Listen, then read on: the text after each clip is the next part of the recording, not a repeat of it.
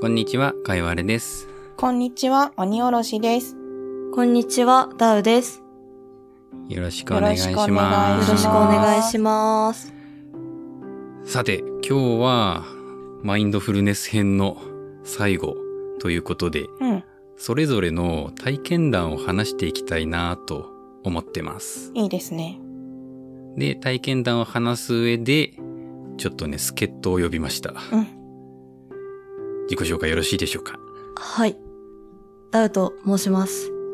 よろしくお願いします。お願いします。お願いします。ダウさん、はい。瞑想やってると聞きましたが、やってますね。おまあちょっとそこら辺も含めて、この、におちゃんも、うん。えっ、と、1ヶ月間、瞑想を続けてもらったので、そうなんですよ。はい。で、それも合わせてみんなで、まあ、瞑想について、のんびり話していければなと思ってます。ははーい。じゃあ、早速、瞑想を始めるきっかけーい。うん、をちょっと聞いていきたいなと思ってるんですけれども、はいはい。ダウさん、はい。何をきっかけに瞑想を始めましたか、うん、気になる。私は、ちょっと重たい話になっちゃうんですけど、あの、うん何年か前に、あの、精神障害を患ってて、うんで、薬飲んでたんですよ。うんで、ちょっとその薬が結構依存性の高いものだったので、うんなんか代わりのものが必要かなと思って、いろいろ調べてたら、瞑想がヒットしたみたいな感じからですね。確かにね、生存し、精神疾患系の薬は結構依存度高いもんね。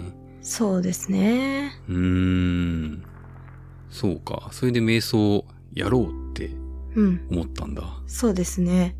それってどれぐらい前だったんですかもう、3年くらい前ですかね。うーん。じゃあもうそ、かなり続けてますね、瞑想。そうですね。におちゃんが瞑想をやろうと思ったきっかけは、心体でいいかな。そうですね。あの、いっちゃんはじめの瞑想会を収録した日が私の瞑想記念日です。そうだうよーね。ん。瞑想記 念日。いいね。俺はね、何だったかな。あ、その悩み、哲学者がすでに答えを出していますっていう本。え、最近買っ知ってたま。す最近買っあて本当に読破しま した。マジか。えーそう、Kindle Unlimited で俺は読んでたんだけれども、うんそこになんか瞑想のところがあったんだよあっね。たっけうん。で、その本自体は、まあ、その人生でよく突き当たる悩みな、例えばお金が欲しいとか、人の目が気になるとか、ダイエットが続かねえとか、うんそういうものに対して、もうすでに哲学者がそれっぽい答え出してますよっていうのを紹介していく本なんだけれども、うん確か人前で話すのが緊張するっていう悩みに対して、まあブッダの言葉を紹介してて、うんそそこであの瞑想とかをやることによって、マインドフルネスでいいですよみたいな感じのことが書いてあったんだよね。えうんうんーうん。あで、なかなか良さそうじゃんって思ったのがきっかけだったな。うーんダウさんも読みましたか読みました。うん、でも結構そうですね。なんか、その哲学者だけじゃないですけど、他のなんかその科学雑誌とかでも結構瞑想はうんうん。ね、ちゃんとなんか効果あるんだぞみたいなことは証明されつつあるので、そうなんですよね。うん、だいぶハードルが下がってきてますね。うんうんあうあ、んなうるん。ほど。ちょっとどんな瞑想をやってるかを話したいですね。うん。ダあウあ、さんってどんな瞑想をやってるんですか私はボディスキャン瞑想を初めの頃はいはいい1年間くらいですかね、ずっとやってて、うんで、その後に普通の呼吸の瞑想うん。うーん。して、たまにまあ慈悲の瞑想してみたりとかですかね。うんうん。ボディスキャン瞑想は、はい。あれですよね。あの、体の隅々まで観察していくっていうやつですよね。あそうです、そうです。え、それは、ど、どういう感じでイメージしたらいいんですかイメージ。うん。なんか自分を俯瞰的に見ていくみたいな感じなのか、この、なんだろあーう、内側から感じるものを感じるのかとか。内側からですね、うーん。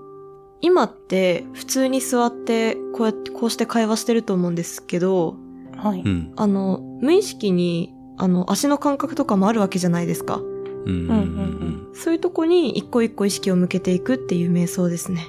おーそれは何にもなしでやるんですかなんか音声とか使うんですかあ、えっ、と、音声使う時もあれば、使わない時もあります。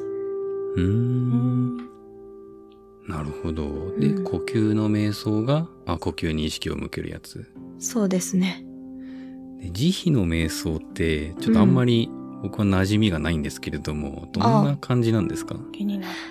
なんか、慈悲の瞑想は、えっと、 ちょ、ちょっと恥ずかしいんですけど、えっと、なんか、うんうん私が幸せでありますように、うんとかうん。で、なんか、その、その後になんか、私の周りの人たちも幸せでありますようにとか、ううんうん生きとし生けるものすべてが救われますように的な、なんかそういうマントラみたいなのが、まあ、いろんなサイトに載ってるんですけど、うんうんそれを本気で思う、思い続けるっていう瞑想ですね。おーそれは唱えるのえっと、声に出して唱えてもいいですし、頭の中でずっと繰り返し呪文のように思っていてもいいっていう瞑想ですうーね。んなるほどななんか慈悲の瞑想を、うなんていうか、どのように捉えたらいいかが、ちょっと俺はよくわかんなくて、あー心からだで瞑想を紹介するときに、うん集中型と観察型2種類ありますよっていうふうに言ったんだけれども、うんうん慈悲の瞑想って3種類目だよなと思いつつやってたんだよね。おーあーそうですね。なんか慈悲の瞑想だけちょっとね、違ってきますよね。なんかスピリチュアルな世界に入っていくというか。あうんーなんか、その今言ったボディスキャンと呼吸と慈悲は、はい。どんな風に使い分けてるとかあるんですかえー、そうですね。ボディスキャンは自分の体の感覚に意識を向けるじゃないですか。うんうんで、私あの、職業柄、たまにあの、すごい体を動かさないといけない業務の日があるんですけど、うん。ああ、そうなんですね。はい。で、ボディスキャン瞑想を先に仕事の前にやっとくと、うん。なんかその仕事中いろんな動作する上で、その、この動作してる時はこの部位に意識を向けてないといけないとかそういうのちゃんと意識できるので、ああ、へえ。そう。なんで結構仕事の質もそれで向上したんですよ。へへえ。ーあ、そんな感じに使えるんだ。そうへえすごい。なんです。うんうんうんいいですね。あと呼吸の瞑想は、もうずっと吸って吐いてに意識を向け続けるので、うんその日ずっと集中する業務がある時とかに。うん。なんで大体朝にやってますね。うん。はいなんか私も仕事が、まあ接客業なんですけど、結構体を動かすことが多いので、今のお話聞いて、うん。仕事前にやってみるの良さそうだなって 思い ました。うんうんうん。確かに。ちょっとね、ボディスキャン瞑想は、あの、時間かかっちゃうんですけど、ああ、そうですうよん、ね。呼吸の瞑想だったら3、3分とかでも効果あるのでうんうん、うんうん。なるほどな。におちゃんってどんな感じでやってる瞑想瞑想は、あの、心からだって話してもらった、あの、手動瞑想うんうんうん。を、ご飯作りの合間にやったりとか、このす隙間時間に結構できるなと思って、ああ、なるほど。うん。あと、歩く瞑想とかも、うん。徒歩で通勤しているので、その時にこう、意識しながらっていうのができるなと思って、割と日常の中で、どの時間帯でも取り入れやすいなと思いながらやってますね。うんうんあと、あの、瞑想報告っていうのを今、ディスコードでグループ作ってやってるじゃないでうんうすん。か。うんあそこで、ダウちゃんに教えてもらった、音声の瞑想慶應義塾大学のうんリンク貼ってもらったやつのやつを眠る前にしたら、とてもよく眠れるようになりました。いや、あの音声さ、めちゃめちゃいいようんね。めっちゃいい。あれ、もともと男性の分しか入ってなくて、ああ。で、その音声って全部実際に本として売れてるものと全く同じ内容なんですよ。あ、そそううななんんやですか。はい。へえ。お金払っていいレベルの。いや、ほんとそう。うん。その慶応大学のストレス研究センターというところが出してるうん。音声なんですけど、うんまあいろんな種類の瞑想が10分15分ぐらいの音声になってて、一緒に聞きながらやれるっていううんうんやつですね。これマジ初心者にちょうどいいなーって思ってました。うんいいもん聞いたなーって思って ます。うんありがとうござ います。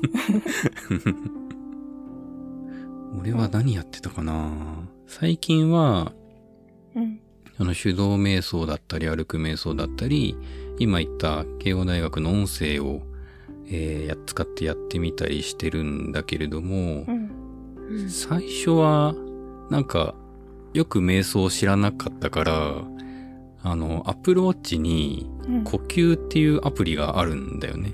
あ、そうなんへえーーうん。で、それを起動すると、まあ、振動とかで呼吸のタイミングを教えてくれて、うん4秒吸って4秒吐くみたいな感じで呼吸に集中していくああ。っていう集中型の呼吸の瞑想をやってたんだよねう。んうんで、それを1ヶ月ぐらい続けたら、なんかすごく気持ちよくなるタイミングがあって、うん以前お話しされてましたね。 そうそうそうそう。あ、これはすごいって思 って。で、もう少し瞑想について調べてみようって思ったら、苦しまなくていいんだよっていう本に出会って、はいはこれ、プラユキ・ナラテボーさんっていう、タイのお坊さんが書いてる本なんですけどう、い。んもともと日本人でタイのお寺に出家した人、だからうんうんすごく読みやすくて、仏教がベースではあるんだけど、とっても論理的に苦しみについて書いてるんだよね。うんうんで、そこで手動瞑想とかも紹介されてて、あ、これは良さそうだなって思って、その呼吸、集中型の呼吸の瞑想から手動瞑想に切り替えて、今7ヶ月くらい経つのかなっうんていう感じですね。うんうんそれは取り入れ方っていうのはどっちも取り入れている感じではなくて、えっ、と、うん。観察型の方が多くなっているっていう感じなのか。うん、俺は完全に集中型から観察型に切り替えちゃったな。あ、そうなんやなんか集中型ね、結構きつくてやってるのが、